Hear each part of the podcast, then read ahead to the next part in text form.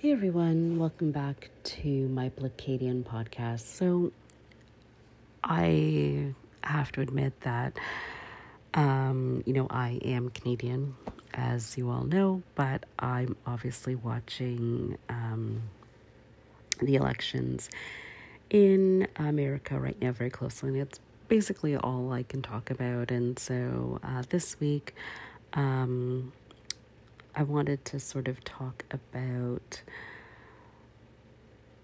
equality and the importance of voting and history, voter suppression. I just, just all of it, I guess, history and um, what it means to have human rights and voter rights. Um, in Canada and America. So let's talk about it.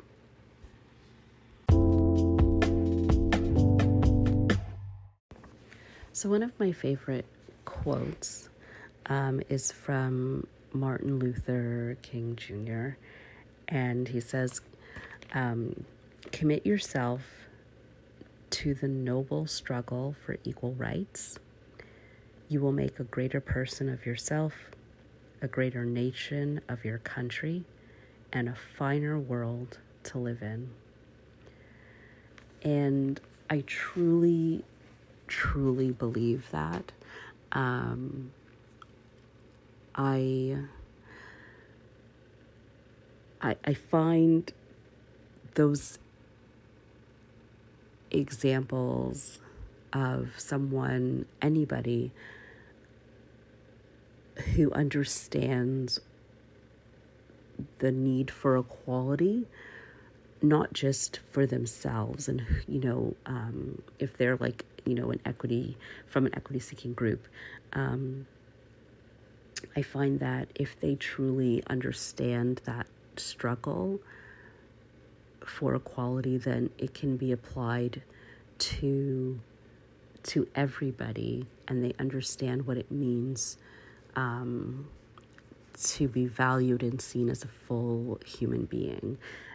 You know, and it could be, um, you know, someone's ethnicity or their race or their sexual orientation or, you know, their gender. It just, it's just one of those things where if you are, um, struggling for equality for your community, for your people, um, and you truly understand that it's not just for you, it's for everybody, such amazing, beautiful things can happen. And so, um, I think I might told this story before, but I really, um, I, I think it illustrates my point perfectly. So I'll tell you the story. So I think I've shared in my work that, you know, I, um, speak on educating people about um, anti-racism and you know equity and inclusion. And uh, we um, my co uh, chair and I we lead uh, this committee of group. And um, there was a woman on uh, the committee and she was a black woman and she's in this group and committee, and so um, she basically only had interest in, you know, promoting and educating um, anti-black initiatives, and we were it was coming up to pride month here in canada which is you know um, we were you know going to educate people about um, the lgbtq2 plus community and just you know do activities as we did you know um, a few months before for black history month you know we were getting ready preparing. And um, she sort of pulls me aside and she was like you know what? I don't really feel comfortable because you know i you know it just goes against my religious beliefs et cetera et cetera. And um, I was speechless. I was speechless because, um, you know, frankly, I was not expecting it. I felt like I didn't think, I thought she understood the assignment, which was that we were, you know, a committee for equality for everyone. And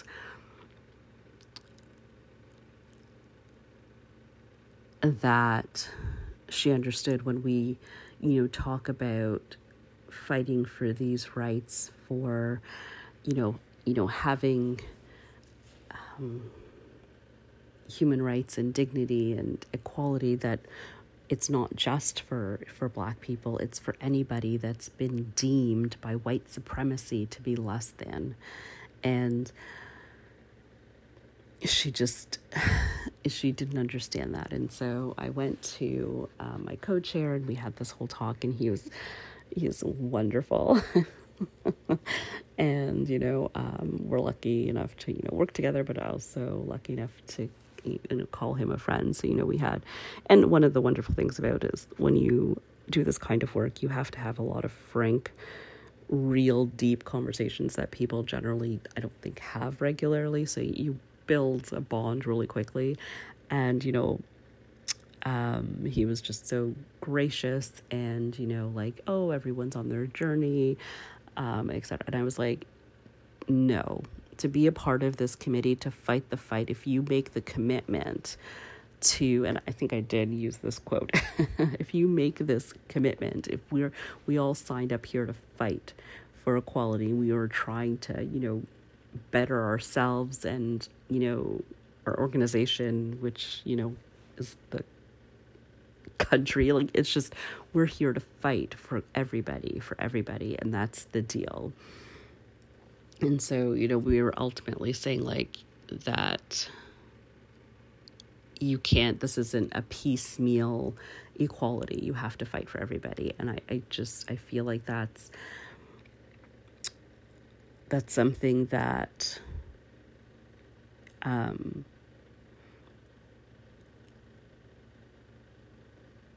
I wish more people would understand. So as I reflected and, and you know spoke with my my colleague and my my co-chair about it, I was like, you know what? You're right. I don't like it. I really, really don't like it, and it's supremely unfair. But I feel like a lot of people do feel um, like her, and that's basically the problem. Why we have to fight, why we have to um, you know, do what we do is because people don't understand that it's not just for one group. Every community and group have their own specific um, needs and, you know, fights and um, barriers to to be removed from them. Um, but we're all trying to achieve the same thing, which is um, to be seen, to be allowed to be our authentic, true selves, and, you know, belonging, acceptance, and just, you know, to be free of that oppression. And, you know, when I fight for my community, when I fight um, for Black people, I don't do that at the um, exclusion of others. You know, I can care about, um, you know, one thing at a time, one focus at a time, but that doesn't mean that I'm exclusion, excluding to other communities. And it's all love. It's all love for for everyone and I just I I really really truly believe that um that if more people understood that and got that and felt that and you could sort of make that um connection that application could sort of feel what they're you know passionate about about for themselves and their communities. I, I, w- I really think that if people could make that connection, which seems so obvious, so obvious to me. If, you know, could, people could sort of apply that to others, then, you know, as Martin Luther King said, it would just be a finer world to live in. So, my friend and I were having this conversation um, just about the the you know we do talk about fun things all the time i, I swear. Um, she's one of my oldest and dearest friends and you know we talk about anything and everything but we're just, you know, talking about the history of um, voter suppression in America and just the crazy things that, you know, we're seeing with, you know, you know, the crazy long lines and just these, um, you know, laws that were put into place to stop, you know, certain people from being able to, you know, register to vote. We're talking about like the the things around, you know, mail-in ballots and just why people are so against it and just, you know, all these hoops and barriers that are being put into place so that it's easier for um, a certain type of person, you know, presumably, uh, you know, white person that's you know of a so- certain socioeconomic status to be able to vote because they can they're anticipating what their vote is going to be um, in their favor. Um, so we were you know having these conversations and you know there it's not a secret that um, this Canada, this country, America, that they hate black people, you know. Um, and so, you know, we're talking about this as black women and we're saying, we, we're thinking how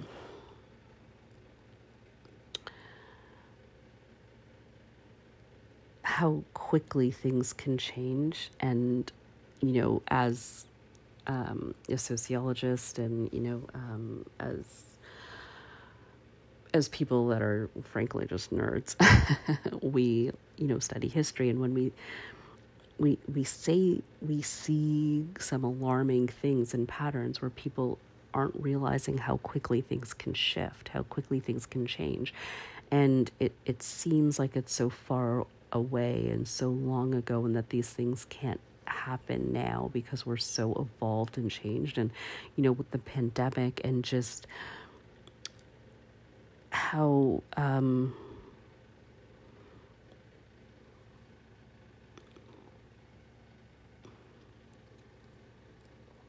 people can be so blinded by their own self interest that they aren't thinking of the bigger picture. You know, um, when my friend was, you know, saying that like people don't realize that Hitler was elected, you know, it's just, it's one of those things where things can change, things can change so quickly. And we were saying, you know, this, our country hates black people. And so when, you feel like you have black people firmly under control um, in a position of, you know, vulnerability and powerlessness. You know, once you're comfortable that, you know, you've set up the barriers that you need to to keep that group of people down, the sick thing is that white supremacy is going to move on to another group. It's not just going to end with us. That's the thing. It's not going to end with us. It's going to move on to a next group of people. You know, it's going to be, you know, anti um, Asian hate, it's going to be anti indigenous, you know, and it's just going to move from group to group. And then it's going to be, you know, um, it's just going to spread that kind of hatred and control is going to spread. And I think people are starting to to see the reach of um, inequality. It doesn't stop until the people in power get more power. That's all um, that this this beast of white supremacy is feeding. It's just about gaining power. It's. It's it's not about um, you know whatever face they're putting on it now to if it's you know safety or you know lack of change. It's about control and power, and um, this is what it means to have equality, to have that struggle for equality for everyone, to remove that power from white supremacy, to remove that power. It's scary for so many people that have been protected by it for so long. And, you know, again, because I'm a nerd, it's sort of like it reminds me of the, the Lord of the Rings, where, you know, there is only one Lord of the Rings and he doesn't share power. That's like, that it's sort of like the the calling card for white supremacy. You know white males do not share power and all the people that think that they can get a piece of that power get uh, you know get brought into that circle you're wrong. You're wrong. They don't share power they want all of it. And when they're done with one group they're going to come for you. If you don't look like them you're not going to get the power. You're being deceived. Again, if you're uh, a Lord of the Rings fan, you you know what that means. But you you're being deceived if you think that that they're going to share power. You're going to be used, and then, frankly, screwed over. Um,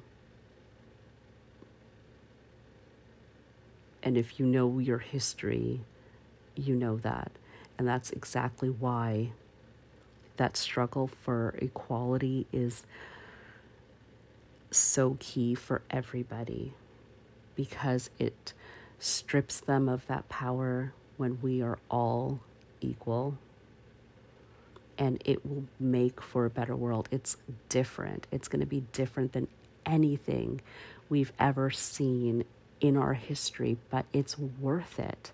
It's worth it. We've tried the other way, we've tried white supremacy. Let's move on. Let's not go backwards let's be better, let's change, let's evolve. We need to do better. So um, it's going to be, we'll see which way the tide is turning. Um, and, you know, I hope, I'm always hopeful that we're on that fight, we're on that journey, that we're making ourselves better, we're making the world a better place, and we are um, we're fighting for equality and equity. So, thank you so much for listening, and I'll talk to you next time.